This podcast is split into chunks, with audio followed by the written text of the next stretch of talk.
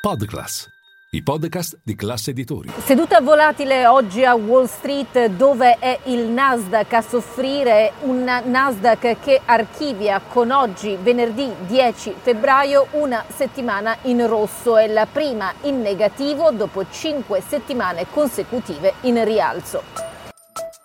Linea mercati. In anteprima, con la redazione di Class CNBC, le notizie che muovono le borse internazionali.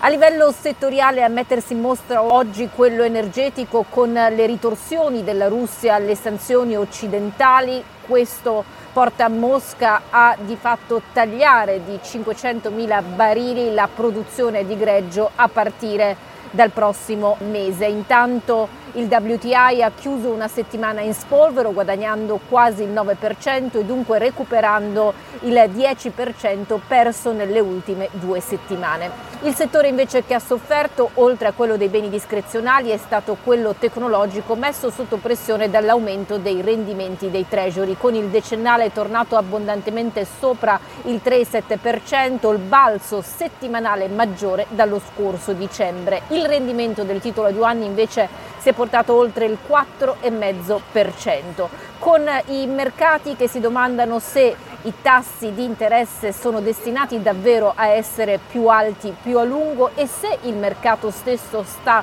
sottovalutando il rischio inflazione. Su questo ha avvertito eh, Larry Summer, l'ex segretario al Tesoro, che ha notato troppa compiacenza. Vedremo la settimana prossima, martedì, cosa ci dirà l'indice dei prezzi al consumo. Il consenso è per un aumento mensile a livello core dello 0,4%, ma c'è chi non esclude una sorpresa al rialzo che chiaramente potrebbe essere mal digerita dai mercati che sperano in una Fed tutto sommato meno falco delle aspettative. Per quanto riguarda le storie societarie, crollo record per Lyft di circa il 36%, questo non fa che cementare la leadership di Uber che in settimana aveva invece annunciato conti record, la rivale più piccola ha comunicato una perdita trimestrale a sorpresa e anche un outlook deludente. Di fatto si teme per la tenuta dei margini perché per stare al passo con la concorrenza di fatto abbassa i prezzi e di conseguenza risente la sua redditività. Guardiamo anche alle storie di politica estera perché gli Stati Uniti hanno abbattuto un oggetto non identificato nei cieli al largo delle coste dell'Alaska. È stata una mossa precauzionale perché si rischiava di mettere a rischio la sicurezza dei voli commerciali, non c'era nessuna